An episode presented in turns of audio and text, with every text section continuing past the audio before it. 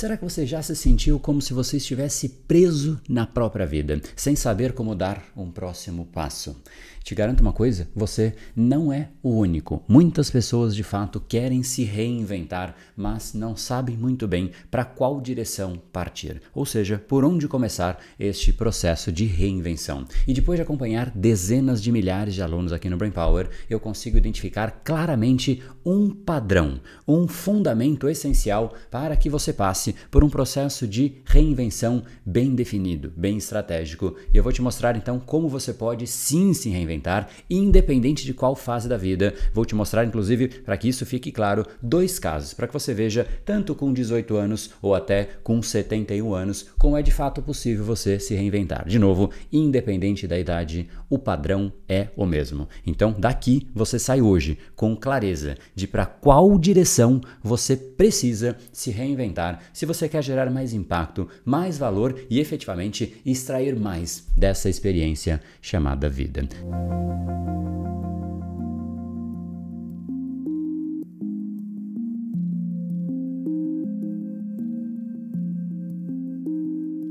Fala pessoal, meu nome é André Burgos, especialista em neurociência comportamental, fundador do Brainpower, a sua academia cerebral, e criador do método Reprograme para o seu cérebro. E é de fato no cérebro que essa jornada de reinvenção precisa começar. No fundo, se você está hoje passando por algum tipo de mudança ou até questionamento, ou ainda se sente aí de uma forma que você talvez precise de um tipo de transição, uma reinvenção na sua vida, primeira coisa que é importante é entender que é sim possível se reinventar em literalmente qualquer idade. Mas antes de entender o que fazer, é importante você entender também o contexto das fases da vida, ou seja, ao longo da vida a gente passa por inúmeras fases e por mais que a maior fase de autoquestionamento é a crise da meia-idade. E a gente vai falar especificamente dela, mas ao mesmo tempo é importante você entender que durante a vida inteira há um certo questionamento que passa em nosso cérebro e entender o contexto geral deste processo, o que nos motiva a que de certa maneira a gente se questione constantemente.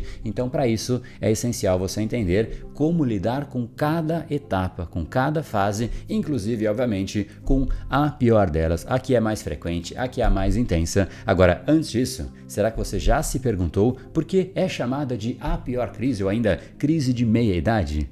Isso tudo vai ficar claro, mas antes disso, como eu já disse, vamos então situar cada momento da nossa vida. Os principais desafios de cada fase são diferentes. Então, temos primeiro a juventude, ali o início da fase adulta. Nessa etapa, os desafios se concentram em entender como tomar as primeiras decisões independentes, inclusive decisões importantes sobre carreira. Que carreira que eu sigo? A gente não tem tanta informação assim, e é ali exigido uma decisão sobre qual carreira seguir, decisões de relacionamentos, de compras de casa ou não compras de casa, enfim, compras das primeiras coisas que a gente tem, ou seja, são as primeiras decisões e a gente ainda não tem tanta solidez. Além disso, a gente começa a lidar com responsabilidades financeiras e aprender a equilibrar trabalho, estudo, vida pessoal. São estas geralmente as questões mais comuns, os incômodos mais comuns nesta fase. Além disso, visto que os seus próprios valores ainda não estão tão claros, o jovem é mais vulnerável a opinião alheia, de certa maneira, porque há pouca maturidade emocional, mas eu vou te provar que em todas as idades,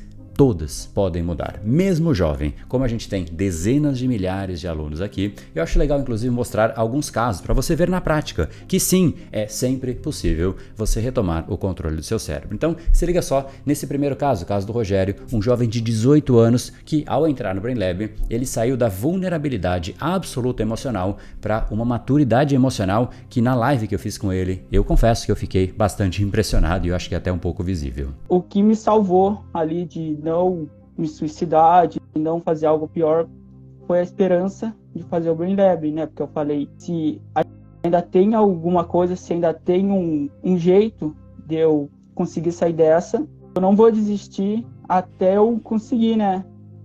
Foi bom demais ter entrado, foi muito conhecimento, né? Cresci bastante, contribuiu muito com a minha autoestima. Eu não gostava de quem eu era. E depois que eu comecei o BrainLab, eu comecei a ver qualidades em mim, a ver coisas boas em mim que eu não via. E eu comecei a lidar melhor com os traumas que eu tinha, com toda a minha história. Tanto que eu falo que, para mim mesmo, que eu estou passando passando toda a minha história, de novo, por um novo filtro mental. Agora vamos falar da terceira idade. Por mais que você esteja ou não, é legal você saber que talvez seja um questionamento que vai chegar ou que talvez você esteja vivenciando. Nessa fase, os desafios se concentram muito mais na adaptação às mudanças físicas, mudanças cognitivas. Afinal, conforme a gente envelhece, a gente tem algumas mudanças em todas as esferas. Em geral, com um nível menor também de energia que a gente tinha anteriormente e uma percepção que é muito incômoda. A percepção de que muito da vida já se foi. Mas a maioria entra em desânimo. É uma certa desilusão de que, poxa, já se foi a maior parte e agora o que eu faço com esse resto, sendo que eu não tenho nem tanta certeza do que de fato é o meu propósito, daquilo que é o meu valor, daquilo que eu poderia fazer e talvez eu já não tenha mais tanta energia. Então, enfim, é um composto ali complexo, mas também não precisa ser assim. O cérebro sempre pode estar sob controle. A ideia é que, de fato, a gente aproveite a jornada completa da vida. Para isso, a gente tem que ter um cérebro alinhado a nós mesmos. E nesta fase, como você vai perceber que existe um padrão que unifica tudo, eu vou dar mais um exemplo, mas eu quero que depois eles sirvam como exemplos para que você consiga unificar em um ponto central, um fundamento, para que você consiga também trazer para você o processo e este fundamento da reinvenção. Então, se liga só, o seu Antônio, como que de fato uma pessoa de 71 anos, ele mesmo se autoproclama um jovem de sensação de 21 anos. Eu vou te fazer uma pergunta que eu recebo. Mas Antônio, com 71 anos, não dá. Não é possível mudar o cérebro nunca mais. Já era. E agora? O que você responde? Uma das coisas que eu trabalho no meu cérebro é a neuroplasticidade. E a diariamente. Como é que eu faço para trabalhar a neuroplasticidade e nunca envelhecer?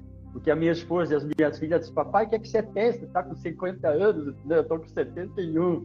É que a neuroplasticidade, através de eu estou tocando violão, estou aprendendo inglês, isso tudo depois do Brainpower, né? Eu resolvi aprender inglês, quero viajar. Então, para você que tem próximo da minha idade, acorde. O cérebro não tem idade. Ele não está na terceira idade, ele nunca vai estar na terceira idade. Agora, por incrível que pareça, sendo que a maior vulnerabilidade a gente deveria imaginar que está nas pontas, em quando você está muito jovem, quando você começa a perceber que de fato você está mudando, mas no fundo a maior crise é a crise da meia idade, onde as pessoas começam a questionar as suas escolhas de vida e elas começam a procurar um maior sentido, um maior propósito. Agora, a pergunta que fica é, por que será que ela é tão significativa essa crise? De certa maneira, parece que um dos grandes motivos, e essa é uma hipótese, é que de fato, quando a pessoa sente que ela tomou decisões inadequadas, ou seja, que levaram ela para uma vida que ela considera inadequada, ela se sente responsável por isso e ao mesmo tempo há uma certa urgência de arrumar, então é uma pressa, é uma necessidade de solução imediata, porque já foi a metade, agora eu tenho que arrumar imediatamente para que eu consiga realmente fazer o meu esforço valer a pena. É uma sensação de muito esforço e pouco resultado, ou ainda esforço em algo que nem faz sentido, então ela tem uma certa urgência que urge pela mudança, gerando um incômodo profundo interno, uma emoção pesada, um sentimento negativo, fazendo com que de fato a pessoa tenha esses sentimentos de arrependimento, frustração, insatisfação, como eu disse, com as escolhas feitas até então, levando, aí sim o grande ponto, as pessoas a repensarem as suas prioridades e mudarem, buscarem ali mudanças significativas nas suas vidas. Não à toa, 90% dos nossos alunos do BrainLab, por exemplo, estão aqui nesta fase. São pessoas que, de certa maneira, talvez estejam ali no mundo corporativo, ou um empreendedor, ou um empresário, mas de certa maneira, talvez até um profissional liberal, mas no fundo não é a profissão que importa, e sim é a pessoa perceber que ela se esforçou muito, mas ela ainda não conseguiu extrair o melhor dela. E ela já percebeu que não bastam truques, dicas, fórmulas mágicas, elas têm que buscar nelas mesmas. E eu posso dizer isso com propriedade, porque eu mesmo busquei essa mudança quando eu estava nessa fase, quando eu estava no mundo corporativo, com menos ali de 30 anos, eu já respondia para o CEO de uma empresa de 3 bilhões de faturamento, ou seja, estava indo tudo bem, mas eu de fato comecei a me questionar se eu tinha tomado as decisões certas, simplesmente porque eu parei para me fazer uma pergunta. Será que 10 anos adiante eu efetivamente quero estar fazendo isso? Eu sinto que eu estou gerando valor através do que eu faço? E para mim, a resposta foi um sonoro Não, eu não estava fazendo algo que o composto do que eu fazia gerava valor, mesmo que eu estivesse numa empresa, de fato eu não sentia que aquela empresa gerava um valor significativo, então eu comecei a questionar se realmente eu estava fazendo algo, e aí ficou muito claro que eu queria mudar, eu sabia que eu queria mudar, eu sabia que eu estava aproveitando pouco a vida e também sabia que foram os meus padrões cerebrais que tinham me trazido até ali, e se eu quisesse mudar, eu precisaria criar novos padrões cerebrais. Por que eu digo isso? Porque os padrões cerebrais são basicamente os nossos processos inconscientes. Quando você tem, de repente, um estímulo, quando você tem a vontade de fazer algo, o que você faz em relação a isso? No fundo, o cérebro é uma grande máquina de repetição de padrões. Ele interpreta aquilo que acontece ao redor, ele interpreta os estímulos, ele interpreta as informações e aí, automaticamente, ele traz uma resposta. Então, por exemplo, algumas pessoas olham para um hambúrguer e sentem vontade de comer, e outras pessoas olham para um hambúrguer e falam, não, isso não faz parte da minha alimentação, e ela de fato tem um padrão que contribui para um tipo de vida. Tem pessoas que olham para doce e falam, isso é o que eu quero, e tem pessoas que olham e falam, não, isso não faz parte, e aí leva-se, obviamente, a uma sequência diferente de consequências em termos de corpo, de saúde e por aí vai. E esse é um padrão muito mais fácil de entender, que é o padrão do alimento, é o padrão da comida, e você sabe que o que você come acaba virando a consequência não somente em termos de gordura, mas também em termos de saúde. Agora, isso é mais fácil. Agora, padrões comportamentais são muito mais complexos. A gente não percebe, o que nos leva, por exemplo, a procrastinar, a não ter foco. São padrões inconscientes que, quando a gente percebe, a gente já está procrastinando, a gente já está sem foco. Então a pergunta que fica é, André, pelo amor de Deus, como eu me preparo para essa fase? Ainda mais se é uma parte inconsciente e eu não enxergo o que de fato gerou, é isso mesmo? Ou mais importante ainda a pergunta, como sair desta fase? E aqui começa então o processo, o procedimento, aquilo que de fato a gente tem que implementar no nosso dia a dia. A primeira coisa que é necessária, antes até da gente chegar no que é realmente o fundamento central, mas é o processo, é como você direciona a sua mente, e isso é chamado de mentalidade. Para isso, a gente tem que, de fato, adotar uma mentalidade de crescimento que realmente é fundamental para você se adaptar e reinventar nas mais diversas fases da vida, e você vai entender exatamente o por quê? Porque, em geral, pensa comigo, a gente se concentra nas nossas limitações, naquilo que a gente errou nas decisões, nos nossos fracassos passados. A gente se concentra naquilo que realmente não foi bom, porque é o que está nos incomodando. E, obviamente, isso tem um peso muito grande. Agora, se a gente pudesse inverter a chavinha e pensar, de fato, o que aquilo nos ensinou, como a gente pôde crescer, qual foi realmente a herança que aquela jornada, que, de fato, a gente não vai jogar fora, porque não há como, simplesmente o que ela pode nos ensinar. O que demora para ficar claro para as pessoas, e aqui para mim é o ponto central, de repente só isso já vira uma chave para você que, poxa, pode te poupar anos, décadas até da sua vida, é que agora suspense, pausa dramática para você de fato ver que é relevante isso que vai vir pela frente, né? Rufem os tambores, pausa dramática e tudo mais, vamos que vamos. A mensagem importante que você tem que entender é que as dificuldades que você passou, elas sim te ensinaram algo, mas você só para diante de um desafio porque você ainda não está pronto para superá-lo. Porque se você estivesse pronto para superar aquilo, isso sequer seria um desafio para você. Mas não é isso ainda a chave. A chave é que o processo que você mesmo passa para superar esse desafio, aquilo que te incomoda, aquilo que você não gostaria que existisse, é exatamente algo que está te preparando para você poder ensinar isso depois para outras pessoas.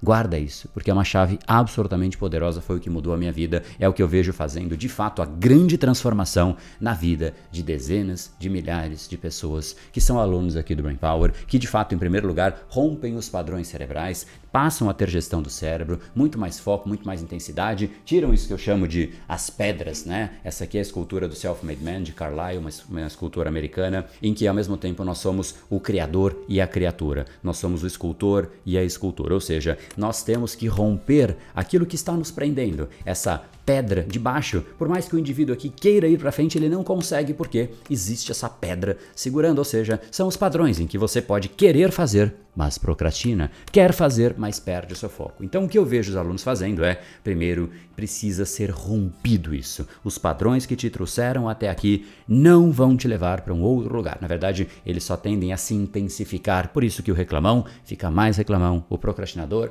mais procrastinador e por aí vai. Mas uma vez que você, de fato, entende exatamente como superar e o desafio, aquilo que você realmente trata como um desafio, como um problema, aquilo te credenciou, te ensinou, aí você supera esse desafio. E esta habilidade de superar este desafio é algo que é muito seu e é algo que sim, você pode e deve levar para as outras pessoas. Por sinal, tudo que você passou ao longo da sua vida inteira tem uma chance de valer para isso que eu estou dizendo, mas vamos nos concentrar nos grandes desafios, porque os grandes desafios que você passou também tem uma chance gigantesca de ter alguém passando por aquela mesma dificuldade naquele momento que você ou já superou ou está agora aprendendo, se desenvolvendo e treinando para superar. Se você inclusive pensar, você foi superando dificuldades ao longo da vida e você teve pessoas que te ajudaram. Vamos tentar fazer um exercício, vamos tentar lembrar um pouquinho porque isso vai te ajudar a entender esse contexto e se ver dentro dele.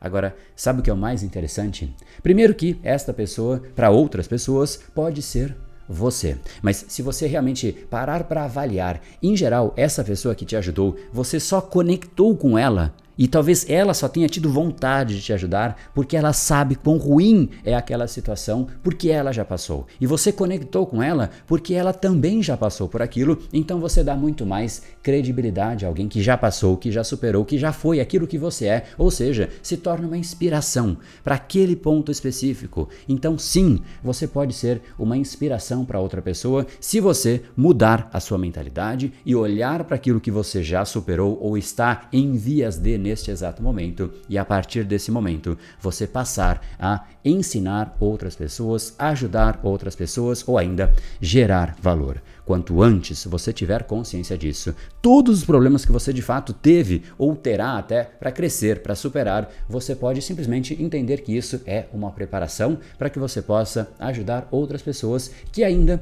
não conseguiram superar. Isso vai te dar um completo novo sentido à sua vida, em que você olha para os desafios como uma escola que te preparam para ensinar outras pessoas e para melhorar a vida de outras pessoas. É nesse contexto que a gente passa a se sentir útil, a gente vê significado na nossa vida, a gente vê sentido, a gente se sente parte de uma engenharia maior em que o nosso papel, a nossa existência faz sentido nessa equação chamada vida. Mas, para isso, você tem que mudar a sua mentalidade. Não tem jeito. Foque naquilo que você passou como uma escola, como se fosse de fato um elemento para te preparar para que você seja o professor. Para isso é importante você mudar um pouco do seu olhar, olhar com gratidão, olhar com compaixão para o seu passado, para você no seu passado e entender de fato isso que a gente acabou de falar, que cada bagagem, cada experiência serviu para que realmente você adquira o conhecimento e a habilidade para realmente transferir e de repente permitir que outras pessoas enfrentem aqueles mesmos obstáculos, mas com muito mais leveza, sem essa carga emocional que de fato talvez você tenha que passar. Agora, esse é o grande ponto. Mas para que a sua reinvenção, para que de fato você possa chegar nesse ponto, ou seja, uma reinvenção verdadeiramente efetiva, você precisa alinhar o seu cérebro e os seus padrões cerebrais a isso, a esses seus novos objetivos. Não há como você mudar com os mesmos padrões que você já teve, senão você vai continuar sendo a mesma pessoa, até vai só piorando, vai se intensificando, porque o cérebro vai aprendendo. Quando você repete a preguiça, repete a procrastinação, repete a reclamação, você aprende a ficar melhor nisso. E eu acho que esse não é um bom aprendizado, né? Fala, nossa, eu sou pós-graduado em reclamação, eu sou profissional em procrastinação. Não sei se me parece uma boa conduta e uma boa coisa se colocar num currículo. Talvez, se você colocar, não seja muito bem visto, né? O fato é, não se deixe levar pelas desculpas de que isso não é possível, de que, poxa, eu não sei por onde me reinventar. Aqui tem um norte. Se o seu Antônio, com 71 anos, está literalmente agora mudando seus padrões cerebrais, você também pode pode. A gente tem alunos de 86 anos. Não se permita ser dominado pela sua mentalidade que não dá mais, de que você não sabe para onde olhar. Olhe para isso, você já tem um ponto central. Não se permita também ser dominado pela preguiça, procrastinação, falta de foco, porque essa falta de clareza às vezes desanima e essa energia faz falta, que te faz ficar mais preguiçoso, que te faz procrastinar mais, que te faz perder o seu foco, que te faz ficar desanimado. É um ciclo vicioso e aí você perde o controle de você. Então está na sua mão agora o que vai ser o seu futuro a partir de hoje, tanto que uma das frases que eu mais uso é o seu futuro começa hoje. Primeiro porque é inegável que ele começa hoje, né? Começa a partir do momento em que o presente deixa de ser presente, ele já é futuro, mas a partir do momento que você entende que você muda o mindset, muda a cabeça, você muda também aquilo que pode ser o seu futuro, porque você passa a construir de uma forma diferente, isso já muda muito, mas lembre-se que você precisa de um cérebro forte, de um cérebro resiliente, porque tem muita gente que diante de uma página de um livro sente o desconforto e aí a página do livro é mais forte que o cérebro, ela começa a ler e a página vence o cérebro e aí o que acontece? Um cérebro fraco diante de uma página de livro que ele perdeu da página, ele busca um outro estímulo, ou seja, é um cérebro tão fraco que a pessoa não consegue vencer nem uma página de livro. E aí, será que se o cérebro não vence nem uma página, ele vence outras coisas na vida? Imagino que não, porque esse cérebro de fato nunca vence na vida. Então, é necessário mudança de cabeça, mindset, de estrutura, de direcionamento mental? Sim, mas é também importante você treinar o seu cérebro, ter resiliência mental e para que de fato você consiga mudar a resposta que o seu cérebro entrega para cada estímulo. E é exatamente esse, portanto, o processo. Mudança de mindset e um cérebro correspondente para essa nova jornada que você vai ter. Então, treine o seu cérebro, reprograme o seu cérebro e se transforme na pessoa que você sempre quis ser. É o que eu chamo do processo de se auto-esculpir. Esse processo começa no cérebro. De novo, se até o prédio começa no cérebro de alguém, a pessoa que você quer ser começa no cérebro de alguém também. E eu sei que você sabe de qual alguém que eu estou falando.